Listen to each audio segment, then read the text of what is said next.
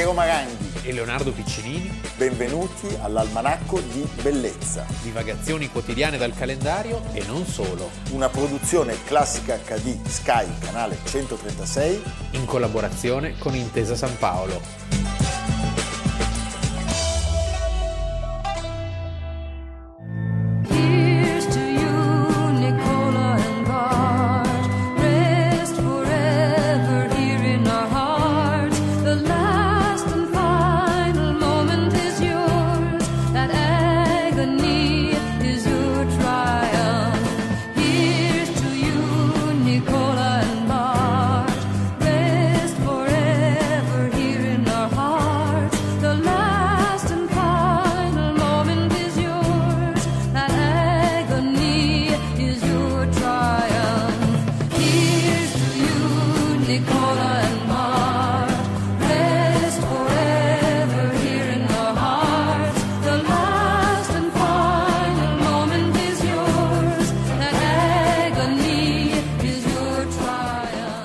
Agosto, Almanacco di Bellezza. Abbiamo iniziato con la chitarra di John Baez, beh, grandissima, che ci serve per raccontare una tristissima storia, una storia di ingiustizia e crudeltà. Sì, una storia che in qualche modo fa capire che il razzismo è una costante che di volta in volta trova nuove vittime, però ecco, all'epoca gli slogan erano l'America, gli americani, immigrati ingrati, quindi cioè nulla cambia, nil sub sole novi. Allora, stiamo parlando di Ferdinando Nicola Sacco, nato a Torre Maggiore in provincia di Foggia il 27 aprile del 1891, che nel 1908 emigra negli Stati Uniti e diventa calzolaio. E sposa anche Rosina Zambelli.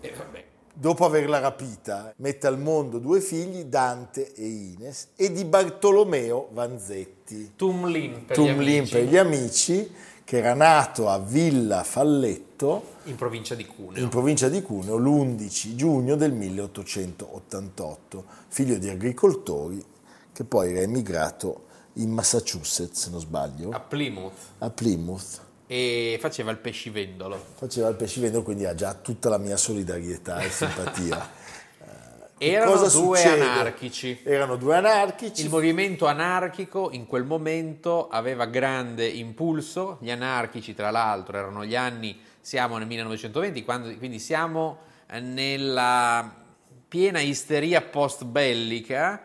L'America ha stravinto la guerra e ci si guarda con preoccupazione dalla immigrazione, soprattutto l'immigrazione italiana. Di immigrati dall'Europa ne erano arrivati circa 26 milioni. Sì, irlandesi, italiani. E loro si erano conosciuti in Messico, sì, perché erano fuggiti per evitare l'arruolamento obbligatorio. Sono tutte e due anarchici, appunto, e il 15 aprile del 1920, durante una rapina nella ditta dove lavora Sacco, vengono uccisi il cassiere e una guardia giurata.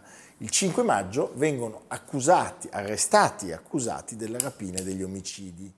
Siamo in un clima di ostilità fobica, sì, nei confronti. Un altro personaggio che è meno conosciuto ma che è molto importante ed era legato a Sacco e Vanzetti, ne parliamo perché è uscito un libro recentemente, Andrea Salcedo, Vita, galera e morte dell'editore anarchico suicidato dalla polizia americana. Pinelli. Volò giù dalla finestra di un posto di polizia. Quando nel dicembre del 1970 Dario Fo decise di portare in scena la morte di Giuseppe Pinelli, onde evitare guai, cambiò nome al protagonista in Andrea Salcedo, che era di Pantelleria, pensa. E arrivò appunto a New York. Anche lui si oppone alla chiamata alle armi per la prima guerra mondiale e il 3 maggio del 1920 vola giù dalla finestra in circostanze mai chiarite, ma diciamo che fanno propendere per un suicidio assistito, potremmo dire. Diciamo. Allora, che non vuol dire quello che teniamo oggi per suicidio assistito. Ci sono due giudici, un giudice e un procuratore feroci e iniqui, il giudice Thayer e il procuratore Katzmann, che respingono integralmente tutte le prove a discolpa di Sacco e Vanzetti diritti, compresi tra l'altro gli alibi che vengono confortati da molti testimoni. Sì, c'erano dei fascicoli che erano spariti, le indagini erano state fatte in modo così. Poi i testimoni non vengono ritenuti attendibili perché sono italiani. Sì, e poi ci sono delle corruzioni di testimoni, la giuria è palesemente contro Sacco e Vanzetti. Io invito veramente tutti a vedere questo meraviglioso film, stupendo, che tra l'altro compie 50 anni, di Giuliano Montaldo, Sacco e Vanzetti, si trova facilmente anche online. Con uno splendido Gian Maria Volonté. Gian Maria Volonté, e poi anche nei panni del pubblico ministero Cyril Chiusac. Sacco è Riccardo Cucciolla, un film commovente. Le musiche sono di Ennio Morricone e di John Baez, che compone questa splendida ballata. Ne parliamo a maggior ragione perché la condanna, che è del luglio 1921, quindi di 100 anni fa. 100 anni fa, sì. Loro vengono condannati a morte. Sì. C'è un detenuto portoricano, Celestino Madeiros, che confessa di aver preso parte alla rapina e dichiara di non conoscere o di non aver mai visto nella sua vita questi imputati. Nonostante questa testimonianza, il 5 aprile del 1927 la Corte Suprema del Massachusetts nega la revisione della sentenza e, malgrado tutte le sì, perché si crea un movimento pro Sacco e Vanzetti con migliaia di aderenti anche al di qua dell'oceano, manifestazioni di massa, tra gli altri Einstein, George Bernard Shaw, Bertrand Russell, quindi grandissimi aderiscono a questo movimento. Ma però anche Mussolini scrive all'ambasciatore chiedendo di intercedere presso il governatore per salvare la vita dei due condannati. Senza però la verità successo. È che gli italiani in America erano considerati dei reietti, erano scomodi, erano malvisti e quindi diciamo il pregiudizio vince sulla giustizia. Vince sulla giustizia. Il 23 di agosto del 1927 loro vengono giustiziati sulla sedia elettrica. Allora, si possono fare delle analogie. Tanto nel film è interessante perché la frase finale di Gian Maria Volonté, che interpreta Vanzetti, è "Viva l'anarchia", che però si vede solo il labiale e la frase viene tagliata perché la produzione voleva venderlo alla Rai e la frase "Viva l'anarchia" nel 1971 veniva considerata pericolosa. Hai capito? Anche perché erano gli anni certo. Erano quegli anni lì. Piazza Fontane di 2 anni prima. Allora, si possono fare delle analogie su un altro caso giudiziario che sconvolse l'Europa pochi anni prima, sì, quello dell'ufficiale Dreyfus. L'affaire Dreyfus. Nel caso però Dreyfus è un uomo non politico accusato di un crimine politico, mentre Sacco e Vanzetti sono due uomini politicizzati, però come si vede bene anche nel film, accusati di un crimine comune. Come si vede bene nel film di Polanski, le indagini che porteranno allo scagionamento di Dreyfus si basano su delle prove, delle false prove. Certo. E siamo quindi in questo senso in parallelo con il caso di Sacco e Vanzetti. E quindi anche lui, entrambi sono vittima di pregiudizi. Sì, pregiudizio diciamo antisemita, certo, e il pregiudizio anti-italiano, anti-immigrato. Ecco. C'è un'elite nel caso di Dreyfus che è un po' assente nel caso di Sacco e Vanzetti all'inizio, poi arriva tardivamente e non basta, e poi c'è il fatto che un furto, come dire, non ha la nobiltà, se vogliamo, non ha il lignaggio che può avere l'accusa di spionaggio in bene o in male. Sì. E cosa succede? Succede che queste due vittime perdono la vita sulla sedia elettrica e ha una coda lunghissima questo episodio, Leonardo, perché noi sappiamo che c'è stata una sorta di revisione negli anni 70 operata da un politico che poi noi abbiamo conosciuto perché è stato un candidato alle presidenziali, se non sbaglio contro Reagan, questo Dukakis, che era il governatore dello Stato.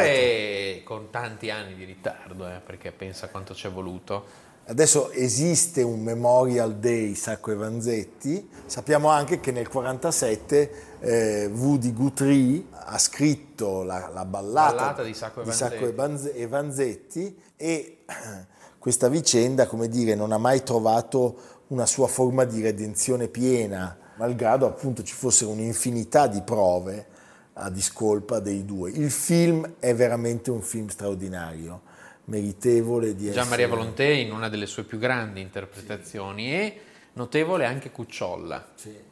Bellissimo. Due figure antitetiche, uno molto più convinto politicamente, certo. L'altro più timido. Più timido, è giusto pensare. E una serie di attori americani strepitosi. Strepitosi. Giuliano Montaldo, che è da poco stato al centro di un documentario del nostro amico Fabrizio Corallo. Del nostro amico Fabrizio Corallo, che salutiamo. Quindi potete vedere il film e il documentario di Fabrizio Corallo. Uno speciale Montaldo. Montaldo. Posso dire una cosa? No. Di ambizione. A chi? No, di ambizione. Anche perché il primo film dove finalmente rimango sola, sui titoli di testa, collaboratore alla regia, e Ennio mi ha messo una musica sotto. Sì. Perché ero troppo generosa. Io ho fatto finta che sia sempre il mio assistentino. Era il tuo assistentino? Non eri il tuo amore. Che mi facevi portare sulla schiena, dai.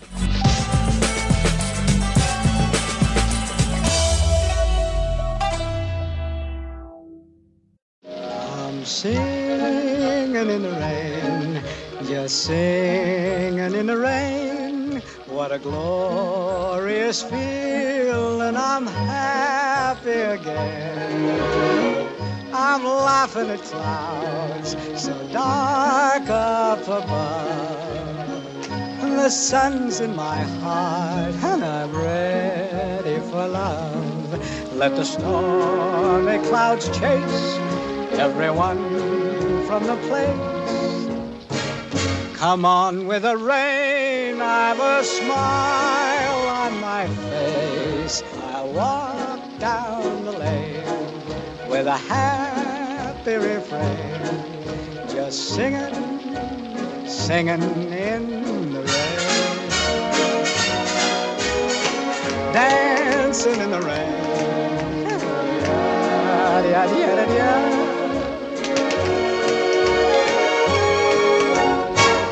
I'm happy again.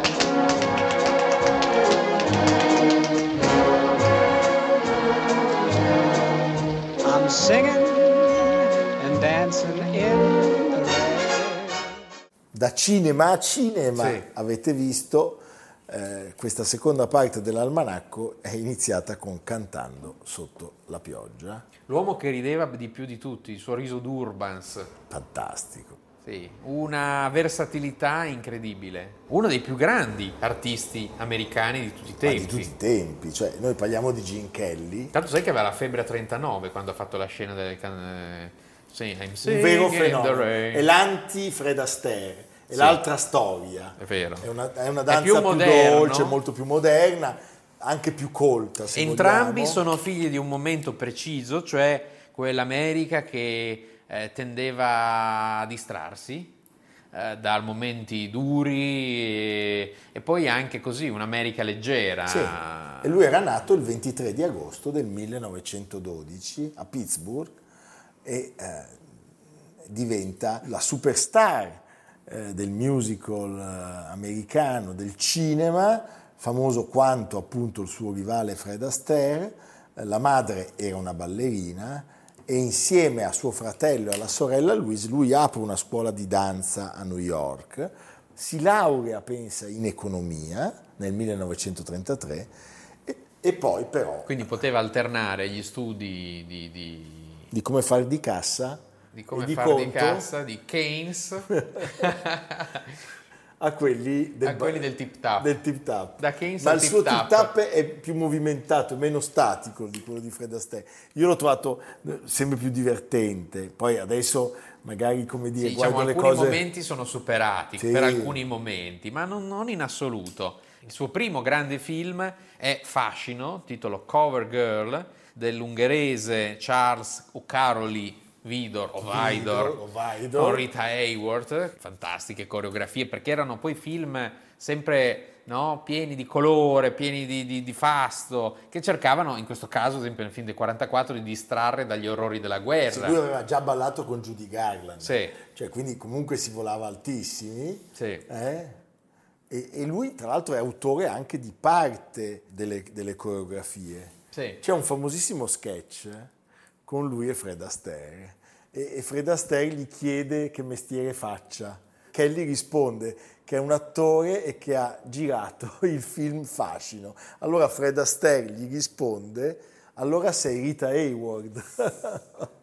Va bene, sono molte, comunque moltissime, sì, le scene memorabili. Poi Cantando lui, sotto la pioggia, con cui abbiamo iniziato. Cantando sotto la pioggia, poi dopo Fascino nel 45-2 Marinai è una ragazza, dove lui è in coppia con Frank Sinatra. Frank Sinatra che canta la Ninna Nana di Brahms. È un film che lo lancia definitivamente, la MGM è la grande casa di produzione, anche in questo caso, come in tanti altri, che lancia Gene Kelly, un film che è conosciuto anche con il titolo di Canta che ti passa in Italia. Beh, ma tu sai che lui ebbe la Légion d'Honneur in Francia e nel 60 riuscì a coreografare e a mettere in scena un balletto, un suo balletto, pensate, all'Opéra di Parigi. Poi comincia la collaborazione con Stanley Donen, Un giorno a New York, On the Town, con le musiche tra l'altro anche di Leonard Bernstein, un capolavoro del musical, e poi ma anche lì c'è Frank Sinatra. Sì, anche lì c'è Frank Sinatra, e poi si arriva nel 52 a Singing in the Rain, ambientato, è un film che racconta la storia come di Artist, poi successivamente sì, di Hazanavicius, del passaggio dal film muto al sonoro, che fu un vero dramma, perché gli artisti che erano abituati a sbracciarsi in mille pose non necessariamente erano anche dei grandi attori del sonoro. È ambientato quindi a Hollywood nel 27 con Debbie Reynolds, anche qui diretto da Gene Kelly stesso e Stanley Donen. Gene Kelly che è veramente strabordante di energia. Lui fa anche un D'Artagnan, sì, accompagnato Cosa non fa? Dalle musiche di Tchaikovsky, bellissimo, dal Romeo e Giulietta. Paradossalmente il film che vince zero è Cantando sotto la pioggia. Sì. Paradossalmente perché è il suo più brillante. Ad esempio Un americano a Parigi, che è dell'anno prima, regia di Minnelli, vince 9 Oscar. Sì. Non lui, sì. Lui avrà un Oscar onorario nel 51 e una candidatura come miglior attore, ma senza riuscire a vincere la statuetta. Pensa che a un certo punto la sua abitazione viene distrutta da un incendio, compresa la statuetta, per cui gli viene ridata nel 1984. Ah, perché non se ne poteva realizzare una replica? No, gliela ridanno, okay. Così si fa un po' di show. È un po' di show. The show must go on. E però riceve anche un Orso d'Oro per Trittico d'amore 1956 alla Berlinale, insomma. E poi questo omaggio stupendo. Questo omaggio ultimo. Forse talmente alta è stata l'emozione che non ha resistito. Perché vedere i tre tenori che cantano. Singing in the Rain. Cioè, stiamo parlando di Pavarotti, Carreras e Domingo. Al Madison Square Garden, e lui era in prima fila e cercò di alzarsi per rispondere all'ovazione del pubblico. Muore tre giorni dopo. Questo secondo me era talmente lo shock della... Beh, allora, godiamoci ancora un momento della sua arte. Ma voi siete ferito. La sinistra basterà per voi. Avanti.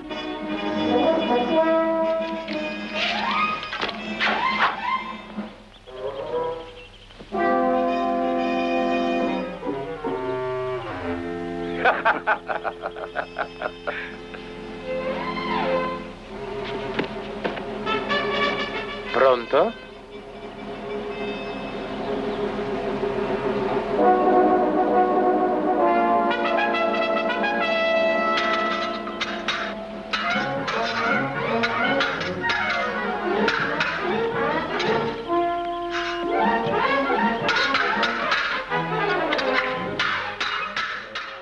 Allora, chi non potesse vederci o chi non volesse guardarci sarà punito severamente, senza la merendina. Sì. No, può ascoltarci sui podcast di Almanacco di Bellezza. Non ci sono scuse. Poi noi veniamo a controllare, voi lo sapete. Sì, quindi digitate Almanacco di Bellezza, Intesa Sanpaolo On Air sul vostro telefonino, sul vostro iPad, sul vostro computer. e ascoltate le nostre voci senza vedere queste facce così da schiaffi. No, parla per te. Parla per te. Senti Leonardo, e tu dove ci porti? Andiamo in un posto incredibile, anche come storia, che è molto interessante, nelle gole del Reno anteriore, cioè dove nasce il Reno. Che nasce in Svizzera. In Svizzera, dal passo di San Bernardino più o meno. Nasce in Svizzera il Reno. Nasce in Svizzera dal passo di San Bernardino, in quelle montagne intorno, e poi comincia a scendere in modo impetuoso. Vicino a queste gole della Rofla Schlütt, cioè le gole della Rofla, vicino a Splügen, tra Splügen e Thusis praticamente, c'è una locanda, anche ristorante, si sta in un posto molto bello.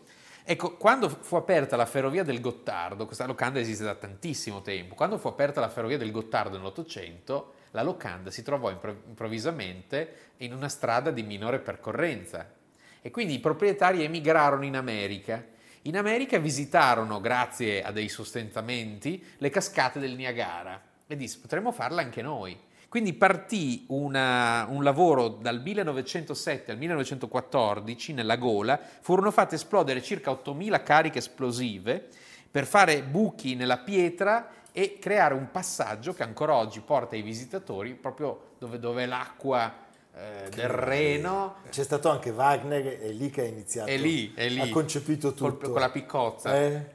Tutto, sì. Tutto. Sì, invadere la Polonia. Sto polpettone. Tutto, sì. Vabbè. No, ma possiamo andarci, poi siamo nella neutrale Svizzera. Splügen. Non parlano il luganese lì. No, lì parlano, lì che è in cantone, non so se sia cantone, non è più grigio, è Grigioni, Graubünden. Non c'entra niente. Non devi dire sono stato su Aponna. No.